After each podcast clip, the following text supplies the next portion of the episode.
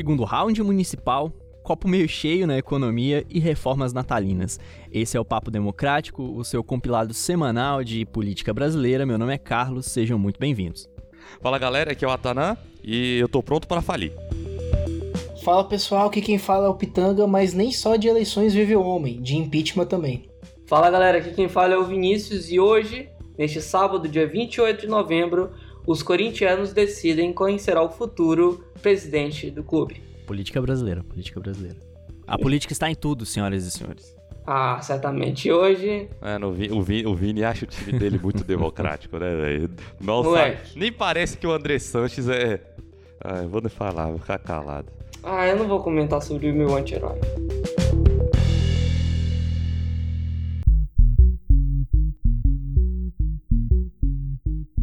E como o Carlos muito bem falou no início desse nosso episódio, os brasileiros de 57 cidades voltarão às urnas neste domingo, dia 29 de novembro. O segundo round das eleições municipais tem grandes expectativas e principalmente saltam os olhos em algumas capitais. Temos quatro focos para essas eleições municipais em segundo turno.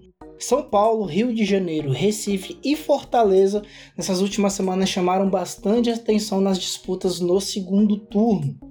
Então, desses quatro cenários, dois deles apresentam um certo empate, uma aproximação, e seguem na indefinição de quem será o candidato. Logo, cada voto será acompanhado com grande fervor para saber quem realmente assumirá a prefeitura nos próximos quatro anos. No caso de São Paulo, a gente tem uma redução de 7% na vantagem entre Bruno Covas, que segue com 47%, em relação ao outro candidato Guilherme Boulos, que segue com 40%, e já em Recife a gente tem o um empate técnico entre os primos, o Marília Reis do PT, que está com 43%, contra o seu primo João Campos, que está com 40%. Já as outras duas cidades, Rio de Janeiro e Fortaleza, apresentam uma certa vantagem interessante. Lembrando que aos 45 do segundo tempo do primeiro turno, o presidente Jair Bolsonaro declarou apoio a alguns candidatos, e nessas duas cidades nós temos as duas últimas esperanças do presidente, com Marcelo Crivella do Republicanos e Capitão Wagner do PROS caso do cenário Rio de Janeiro, há uma manutenção da vantagem em 35% por parte do Eduardo Paes, que apresenta 55% das intenções, e Marcelo Crivella do Republicanos, que está com 23%. Já em Fortaleza, de acordo com a Real Time Big Data, há uma ampla vantagem do pedetista Sarto, com 55% da intenção dos votos, em relação ao Capitão Wagner com 34%. Mas fazendo a ponte aérea Brasília-São Paulo, porque nem só de eleições corintianas vive o homem. O que, que nosso colega Vinícius está achando dessa expectativa para o segundo turno no domingo? É hora da virada, Vini? Ixi, olha, tu tá essa, querendo essa massa me tá crescendo, Vini? A massa tá crescendo. Mas assim, aqui em São Paulo, eu tô muito curioso para ver como será esse o momento da votação amanhã, não só pelo resultado em si, mas também por como é que vai se comportar o eleitor. Né? Os números da pandemia, não só aqui em São Paulo, mas é, no Brasil inteiro aumentaram. Né? Inclusive, um dos candidatos, o Guilherme Boulos, acabou contraindo o vírus nesses últimos dias de corrida eleitoral e não pôde participar do último debate na Rede Globo, né? Então até foi ruim para o eleitor, né? Não poder ver os dois candidatos debatendo na principal emissora do país. Então, assim, eu tô, tô curioso para ver como vai ser a abstenção, como é que vai ser o comportamento do eleitor nesse momento. E aí, em termos do resultado especificamente, eu acho que, segundo as pesquisas, né, houve uma redução da vantagem nos últimos dias, o que faz com que haja maior perspectiva, né, por parte do candidato do PSOL, Guilherme Boulos, já haver uma virada aos 45 minutos do segundo tempo. Então, a vantagem do, como o próprio Pitanga comentou, né, a vantagem do, do atual prefeito para o Guilherme Boulos reduziu e faz com que o cenário esteja um, pouco, esteja um pouco mais indefinido. E aí, pensando agora nos quatro cenários que o Pitanga trouxe, né, São Paulo, Rio de Janeiro, Recife e Fortaleza, eu vi algumas análises que eu acho que a gente pode comentar, né, o Carlos e o Atanã podem entrar nessa discussão também, que é justamente que em São Paulo a gente tem um candidato mais a centro, né, alguns tentam rotulá-lo como centro-direita, mas eu, eu considero como centro, que é o caso do Bruno Covas, o caso do, do Guilherme Boulos como mais à esquerda, a gente tem no Rio de Janeiro já um, um candidato de centro contra um candidato de direita. A gente tem no Recife dois candidatos de esquerda. E em Fortaleza, um candidato mais à esquerda e um candidato mais à direita. Então, se você for olhar as quatro cidades que o Pitanga trouxe muito bem nas análises, né, a gente tem quatro diferentes arranjos que podem surgir numa eleição presidencial em 2022 e que mostra também quando a gente está é, diversificado em termos de é né, desse jogo em relação à, à ideologia e preferência popular, né? Eu acho que talvez valha um comentário seu, Carlos e Atanã. Não, na verdade, eu não tenho muito para comentar não, porque a gente já comentou sobre isso no episódio passado, sobre como a reorganização de poder dos partidos vai influenciar diretamente tanto na organização federal quanto na organização PRAV 2022, né? Então, o meu comentário aqui é, senhoras e senhores, se vocês não escutaram o episódio passado, voltem lá. A gente passou bem uns 20 minutos falando sobre as possibilidades e em como essa pulverização de partidos vai impactar pulverização, no cenário. Gosto. É, ficou bom, né? Ficou bom. ficou, ficou. Não, e o, e o Ataná adora essa palavra, né? acabou, acabou o bloco, acabou o bloco. Mas é isso, Ataná, você tem algum, algum comentário? Da minha parte, né, a leitura que, que eu consigo fazer com esses nomes, né, que foram a segundo turno, é que acredito que as regras institucionais estão sendo vistas aí com melhores olhos, né? Porque a grande maioria desses nomes que o Pitang e o Vini falaram são nomes ali que a gente pode dizer que jogam o jogo democrático, né? Com seus erros e acertos, certamente, como todos os candidatos, todos os, os políticos, né? Ser eleitos ou não. Mas que ainda se colocam no tabuleiro das regras estabelecidas institucionalmente. E eu acho que isso é um avanço, levando em conta que há dois anos atrás a gente estava em um cenário de total desconfiança dessas regras e falta de credibilidade. Cara, e tem um. Mas aí você falou das regras do jogo, né? E eu acho muito engraçado, porque agora pensando no caso do meu Maranhão, em especial da capital São Luís, né? Que tem uma disputa clara dentro do grupo do Flávio Dino, que é o atual governador, e do PCdoB, porque lá existem dois candidatos, um deles é apoiado pelo governador, e aí faz sentido colocar as siglas que eles representam, né? Um é do Podemos, um dos candidatos é do Podemos, o outro é do Republicanos. E, pasmem, o, o Flávio Dino apoia o candidato Republicanos, né? E se você for considerar a nível nacional, o Republicanos é um partido que acopla a candidatura do Marcelo Crivella, lá no Rio de Janeiro, que é um candidato claramente é, próximo do presidente Jair Bolsonaro, né? Então, assim, é engraçado ver como cada estado também tem sua peculiaridade, né? É, um dos pontos que acontece que é interessante, né, de um, de um sistema que tem tantos partidos assim, é justamente que você não tem uma. Cara, tem que considerar também que o país é muito grande, né? Mas assim, você não tem uma homogeneidade para os planos de governo desses sim. partidos. Você tem, sim, você sim, tem assim. Candidatos de mesmos partidos em estados diferentes têm propostas muito heterogêneas que refletem as necessidades, ou não, é dos seus eleitores, né? Sim, sim, sim. É, até mesmo no nível federal, sabe? Você consegue encontrar dentro desses partidos representantes dos, dos temas mais variados. Então não existe exatamente uma, uma pauta única. Você tem alguns partidos que têm maior alinhamento com algumas pautas. Então, por exemplo, o PSOL tem um alinhamento maior com pautas de representatividade, de, de gênero, defesa das minorias, né? É, então, assim, ainda segue sendo importante pra gente, pelo menos nesse fim de semana, ver qual vai ser o resultado e ver qual vai ser o impacto em cima das organizações a nível federal, né? Porque essa eleição Cláusula de vai... barreira, hein? É, exatamente. Pra 2022. Essa eleição vai indicar muitas coisas pra gente nesse fim de semana.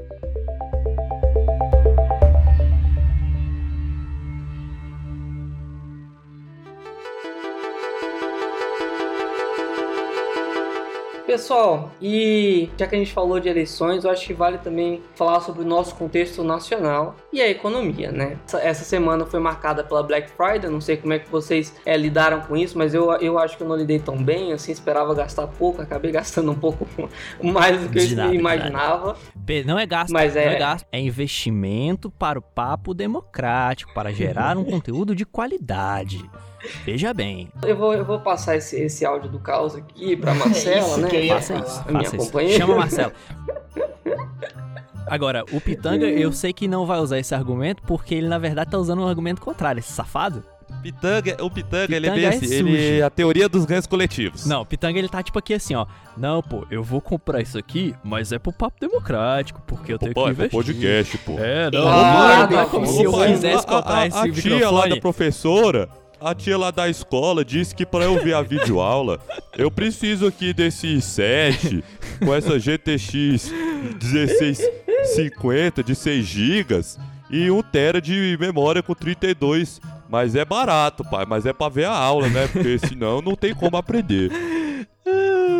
Mas assim, houve tanto a perspectiva positiva quanto negativa desse, desse momento de né, de boom de vendas. Né? Então, segundo uma consultoria GFK, eles, eles consideram que 54% dos consumidores trocaram as lojas físicas por compras virtuais, o que foi muito importante para o segmento de e-commerce. Mas, ao mesmo tempo, uma, uma outra consultoria, né, a New Trust, eles consideravam que houvesse um volume de vendas de 10 milhões de produtos, mas acaba que até o final, até as 18 horas de ontem, né, no dia que a gente está gravando, da sexta-feira, que é o dia da Black Friday, houve apenas 5,9 milhões de pedidos. E aí, nesse contexto também, vale considerar os números que a gente teve em relação ao número a aumento de vagas formais em outubro.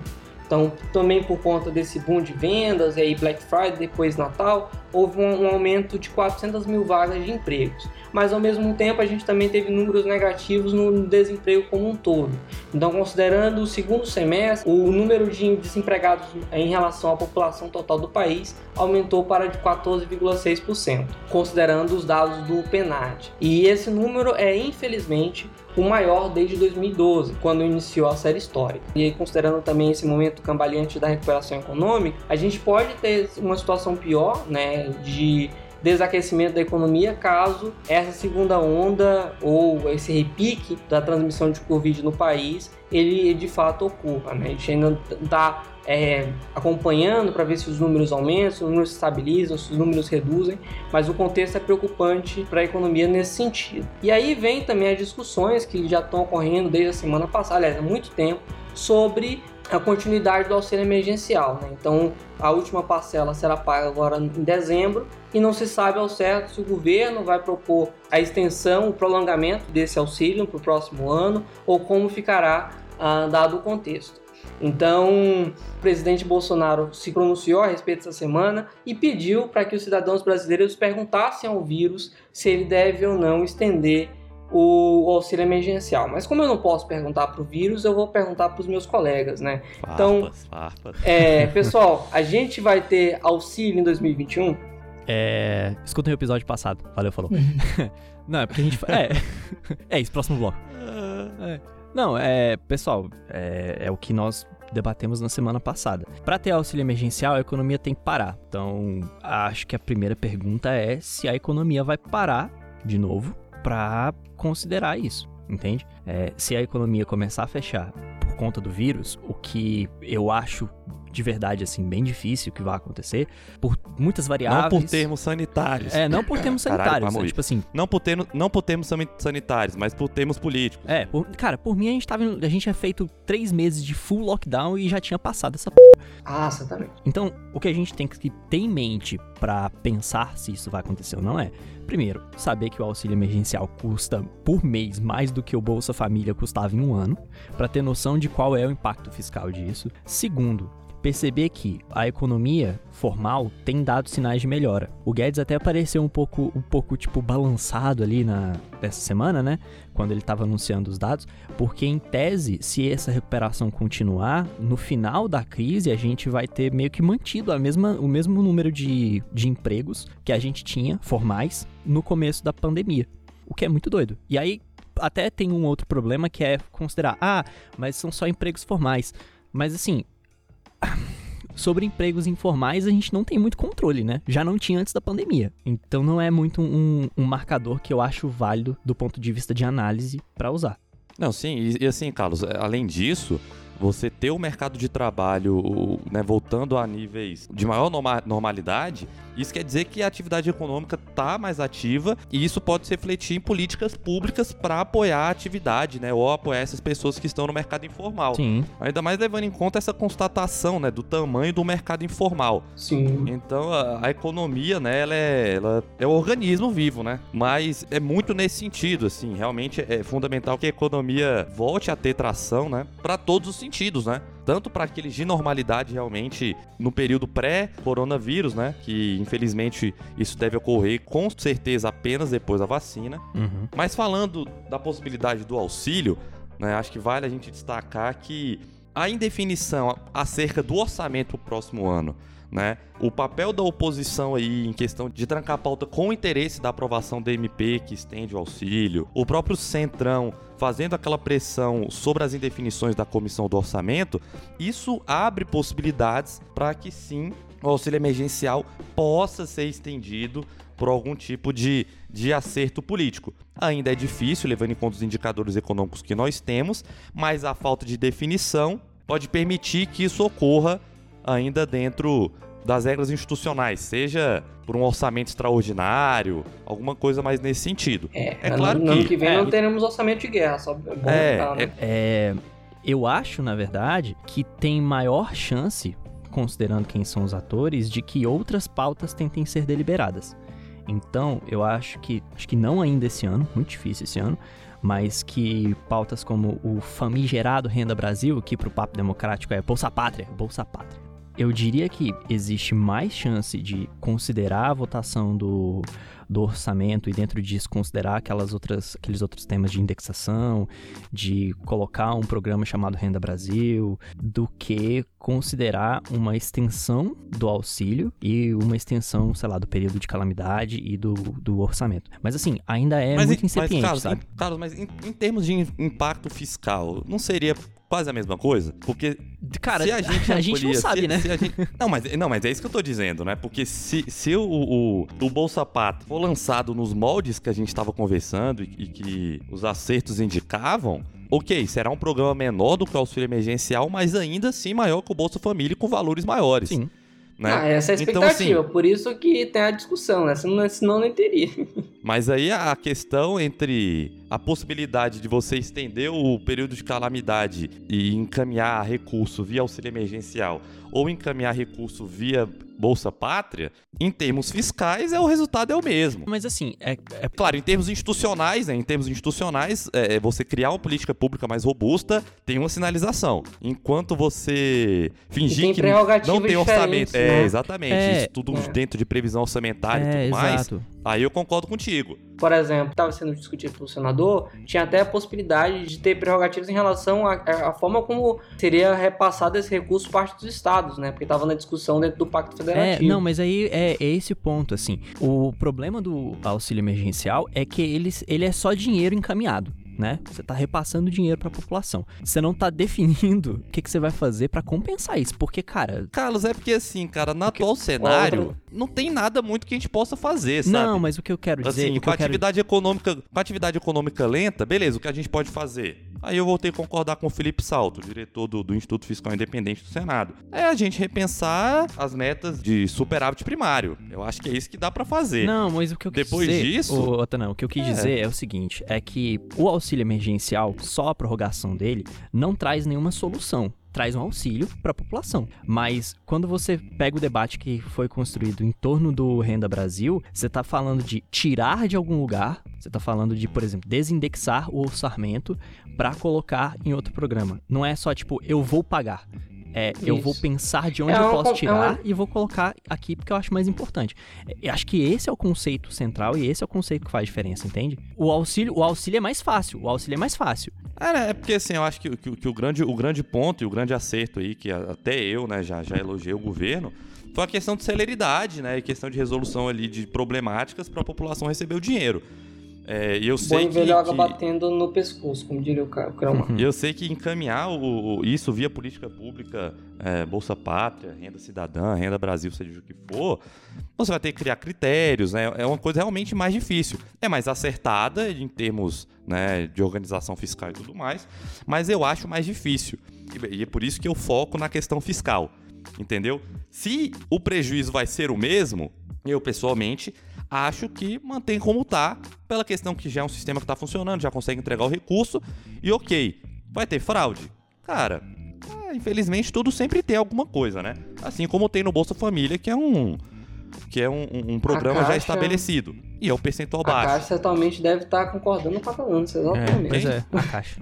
a Caixa. E, e, é uma discussão forte, né, em relação ao poder político da, da Caixa em muitos municípios, Não, né? Sim ainda mais nesse exato momento. Mas eu só queria comentar, porque acho que são duas perspectivas diferentes, né? Se você for olhar a nível de microeconomia, a forma de repasse do recurso é praticamente a mesma, né? Porque o efeito que ela vai trazer é o que? A pessoa que, a, população mais vulnerável, né? A população mais pobre que tem acesso a esse recurso, ela consegue comprar, né? Em especial, utensílios básicos, né? Mas em nível de macroeconomia, como o Carlos falou, né? Você consegue estruturar melhor como esse repasse será feito. Eu acho que se o contexto permanecer como está agora, né, com dificuldade de deliberação sobre o orçamento e tudo mais, talvez o, o, o melhor cenário né, seja justamente pela extensão do auxílio emergencial. Né, mas o, a médio e longo prazo, e aí pensando em todo o processo de recuperação de Não, 2021 sim. como um todo, sim. talvez o, uma discussão mais robusta sobre sobre uhum. é, ah, sim, é, é, o caminho seria esse né? Então renda cidadã como qual seria o nome. Acho que para todo 2021 seria esse mas eu acho que para janeiro e fevereiro que pelo que pelo que a gente está vendo da da carruagem a gente ainda vai estar tá em, em situação de calamidade pública né? Talvez a extensão seja mais é ideal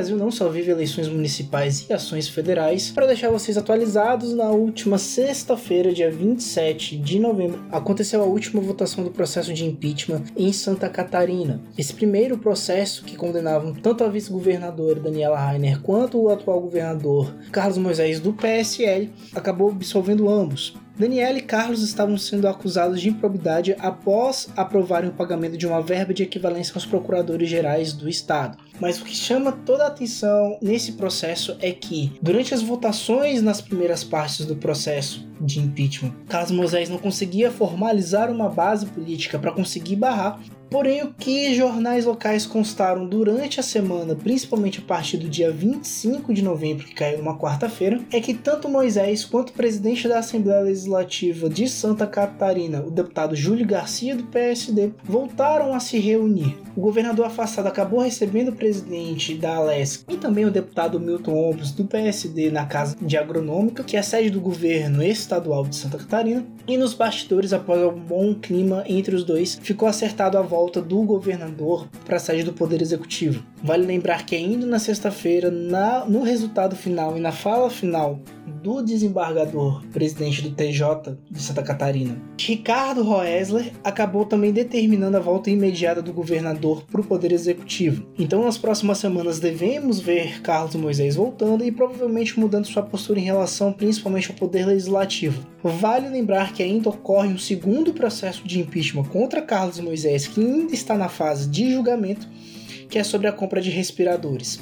Então a gente já pode ver aí um pré, uma prévia dos nossos búzios, que é acompanhar esses próximos processos de impeachment por Carlos Moisés, mas dessa vez sobre a acusação de compras fraudulentas de respiradores em Santa Catarina.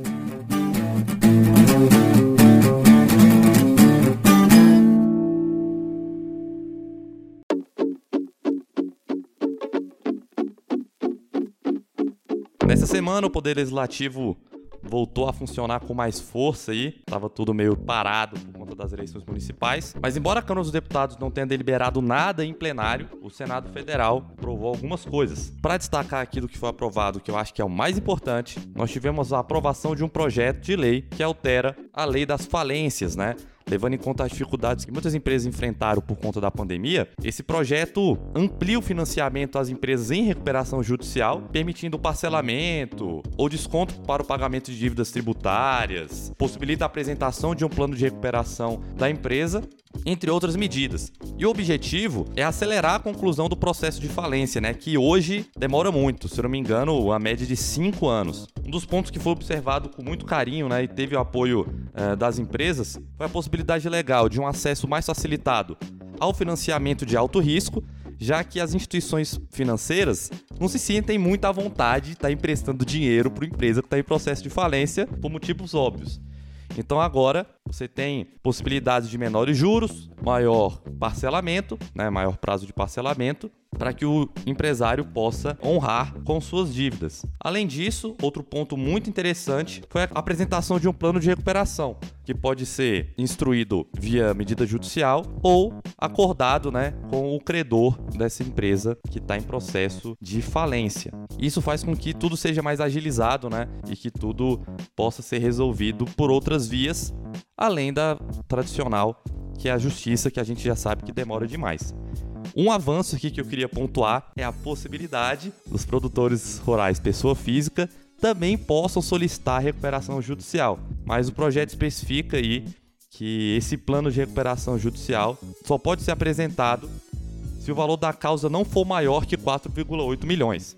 Além de legislativo, nós também tivemos outras matérias que foram aprovadas pelo Senado, entre elas um aumento da pena para quem cometer fraudes em meio eletrônico e ainda foi aprovado uma alteração no Código Penal brasileiro que inclui agravantes aos crimes praticados por motivo de racismo. Fechando a nossa visão geral sobre o legislativo, nós também tivemos no judiciário um campo aí que ninguém gosta muito de acompanhar porque tudo demora mais de 36 horas. O ministro Gilmar Mendes, né, é, ministro do Supremo Tribunal Federal, marcou para o dia 4 de dezembro o início do julgamento sobre a possibilidade da reeleição das presidências da Câmara dos Deputados e do Senado Federal. Essa ação foi movida pelo PTB, há algum tempo atrás, o Vini até destacou ela, e pede que o Supremo defina que essa proibição né, na permanência do cargo se aplique tanto às eleições que ocorrem na mesma legislatura, como em legislaturas diferentes. É, e o objetivo do partido, né, que é aliado do presidente Bolsonaro, é barrar o eventual reeleição de Maia. Vamos ver aí. E Alcolumbre. É, sim, sim, É, de Maia ele mandou Alcolumbre, pro de Maia plenário, né? Bom lembrar. Mas quem pegou a relatoria foi Sim, Gilmar Mendes, Gilmar. o nosso garoto da Mendezinho. judicialização. Vale lembrar que esse processo já tramita em plenário. Então, última instância para análise dos ministros. Atanã, obrigado por ter levantado essa parte aí da presidência, porque esse debate tem influenciado e influenciou em outros temas também. E nós tivemos algumas atualizações interessantes no debate das reformas por conta disso também. É, a galera tá querendo mostrar serviço aí, né, É, Carlinhos? pois o que é, que você tá tem pra chegando. contar pra gente? Então, seguinte. reformas Reformas natalinas. natalinas. Então é o seguinte. Semana passada a gente estava comentando sobre como as reformas ficaram paradas até o final do segundo turno, né? Que é domingo, então a partir de segunda estamos de volta. Semana passada a gente também comentou sobre como o Maia estava se articulando, tinha ido visitar o Dória, tinha ido visitar o, o Ciro Gomes. Por que é importante considerar isso? Porque o que tem acontecido no momento, pelo menos presidência da Câmara, é que você tem dois grupos de pressão se organizando para concorrer já em fevereiro de 2021, né? O grupo ligado ao Centrão, que provavelmente vai apoiar a candidatura do deputado Arthur Lira, e do outro lado, um grupo que apoiaria ou o Maia ou algum sucessor do Maia. Nesse contexto, o que o grupo ligado ao Maia tem feito é buscado apoio de grupos que não estão ligados ao Centrão diretamente, que leva a gente para quem? Para a oposição. Essas pessoas têm articulado com a oposição um alinhamento, porque a oposição vê que seria muito mais interessante ter alguém ligado ao grupo do Maia, por mais que não seja considerado de esquerda, né? Que ter um nível de abertura maior para debate com o presidente, e aí o grupo ligado ao Maia é considerado mais isso, né? A oposição acredita que a presidência do Maia foi bastante democrática, né? Teve bastante espaço para Divergências. divergências. E assim, um exemplo é o PT. O PT tem a maior bancada, mas não tem ninguém na mesa diretora, o que é algo, algo que eles pretendem evitar nessa próxima eleição. E aí faz mais sentido você apoiar o Maia do que considerar que vai ter mais espaço de fala com o Lira, que é considerado um deputado mais combativo e também teria um posicionamento mais alinhado ao governo, né? Por que, que isso é importante? Porque nesse contexto, o Maia está aproveitando e colocando um pouco de gás no debate da reforma tributária. O que a gente tem percebido, que tem chegado de informação, é que a reforma tributária pode ser um exemplo da força desse, desse bloco e que, para que haja né, esse encaixe, esse alinhamento, algumas coisas seriam alteradas no texto da reforma. Então, seriam adicionados pontos como taxar lucros e dividendos, aquelas coisas que o PDT adora defender, por exemplo, taxar taxar produtos de luxo, né, vinhos, queijos, taxar PVA, Lanchas, é, aviões. IPVA em cima de lanchas, aviões, criar um sistema que seja considerado mais progressivo, né? E é interessante perceber nesse contexto que isso não está obrigatoriamente desalinhado daquilo que o Ministério da Economia prega e que o Maia e o Agnaldo acreditam que são dois patrocinadores fortes da reforma, né? Por que, que eu digo isso? Porque o próprio Guedes já falou anteriormente sobre a necessidade de taxar lucros e dividendos, só que ele sempre coloca isso como tipo, ah, eu vou fazer isso, mas aí eu vou tirar de outro lugar. Sempre tentando dar a entender que vai existir um, meio que um equilíbrio de arrecadação. Então é interessante perceber que a gente não tem de cara uma oposição contra esse, essas possíveis alterações, né? Para semana que vem, o ministro já tinha dito também que poderia encaminhar novas contribuições, então acho que é justo dizer que o relatório do Aguinaldo continua sendo peça-chave nesse debate, quanto desses pontos vão ser acatados, né? Lembrando que a oposição tem uma proposta que eles chamam de proposta de reforma tributária solidária, né, que é a emenda à, PEC 45, à PEC 110. Então, o tema também faz parte das negociações da presidência, da, do jogo de poder dentro da Câmara.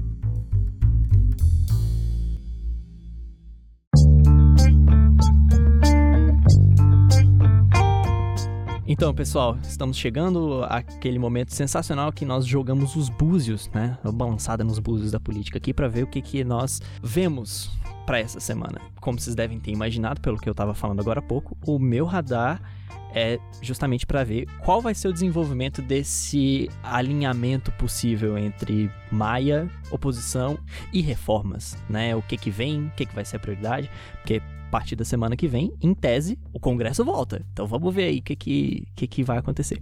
É, as forças de Pachamama aqui estão me dizendo que semana vai ser movimentada, né?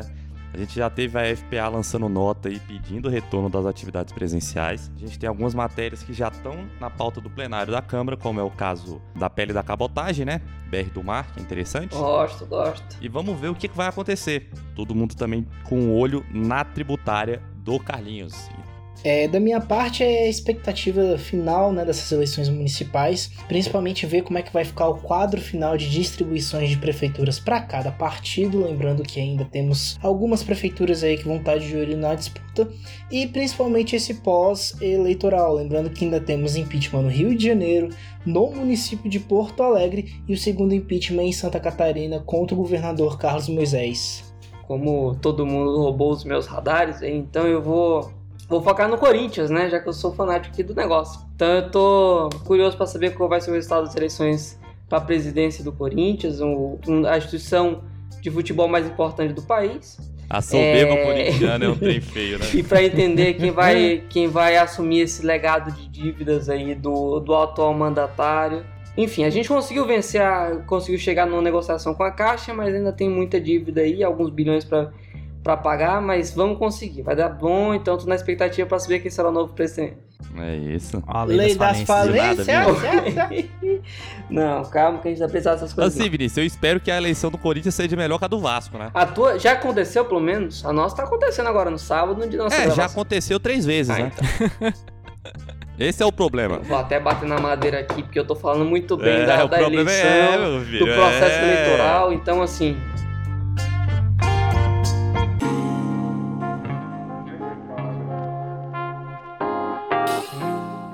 Bem, pessoal, é isso. Estamos chegando ao final de mais um episódio do Papo Democrático. Obrigado para você que escutou até aqui. Lembrem de acompanhar os nossos posts, a gente tem produzido algumas coisas e colocado por lá. Acompanhe a gente no Instagram, no Twitter. Mande esse episódio para os seus amigos, contatinhos, para quem você quiser. Nós queremos agradecer também a nossa coordenadora de comunicação, a Beatriz Queiroz, e a nossa designer Bruno Schiavacello. E é isso. Muito obrigado e até semana que vem.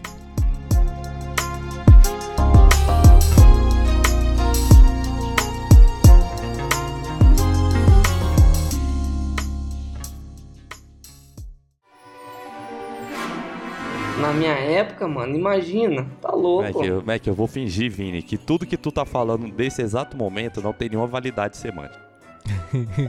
No primeiro que o na minha época já é meio estranho, né? Porque não é como se você tivesse. Na minha época o cara tem, tem quantos é, anos? 20 e poucos anos. Moleque, eu tô calvo. Eu tô calvo. Então, assim, isso significa. Caralho, velho. Sério que tu tá falando que tu tá calvo pra mim? É, não, e o, o Atanan ainda é mais novo que a gente, então assim, é foda. Não dá é, pra levar em consideração, é, sabe? estoque. calma, calma, calma, calma, calma. Dá aquela... Ó, oh, não pode tirar, não pode tirar esse áudio de contexto não, hein, cara. Atanan, eu vou colocar esse áudio no final, assim, ó. Isso ficou meio complexo. Olha, só pra dizer que na descrição do YouTube, o nosso é, é também acima de 10 anos. Então, é acima de 10 anos? Conteúdo... Acima de 10 anos? Caralho, tu, e tu quer ter filho? Acima de 10 anos e você avisa isso pra gente agora? Você é louco? Cara, tô em choque. Tô em choque, tô em choque aqui, tô em choque. Então, Aparecer galinha pintadinha e papa democrático. ah, moleque, é verdade. Na trilha da. Tem galinha pintadinha e depois. Nossa. Pô, agora que eu percebi, tá só eu no cuco, Não, velho. eu tô lá Ô, também, pô. padrinho, perdão. Aí eu tô também, porra. Eu tô eu entrando tô- Então foi agora. no cuco errado, porra. Caralho, eu vou muito tirar essa frase de contexto. Oh, que isso, Carlos? Porra. 10 anos, pô, 10 é, anos. 10 anos. Pitanga, já que você tá cobrindo as segundo turnos aí, se o bolo crescer, tu traz uma fatia pro Vini semana que vem. Isso aí você complica. Ixi, Maria. E o pior é que a galera vai achar que eu tô torcendo pro bolos, né, mano? Com É foda. certeza, com certeza. Não, Já é eu, eu, eu, esquerda, eu, eu esquerda. endosso isso aí. Liberal esquerda, meu Deus. Vini, uma pergunta antes do seu radar. É... Qual dos candidatos à presidência do Corinthians você vai votar, Rafael Boulos? Ah, moleque, eu acho que o do William. Mas pior que eu tô voltando no bicho. Ah, menina, ah, enfim. Ah, esse Olha, moleque só me como- mata de vergonha. como- Tá vendo o que que não tem o dó de tu? Caralho, ainda tô em choque.